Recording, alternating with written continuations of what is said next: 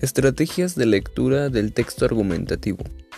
Las estrategias de lectura y escritura permiten construir el sentido de los textos, ampliar competencias y ser más eficientes. A partir de este conocimiento podemos estudiar las estrategias de lectura. Comenzaremos por definir qué es una estrategia. Solo mencione que una estrategia son procedimientos que implican la planificación de acciones que se desencadenan para lograr objetivos. Existen dos tipos de estrategias,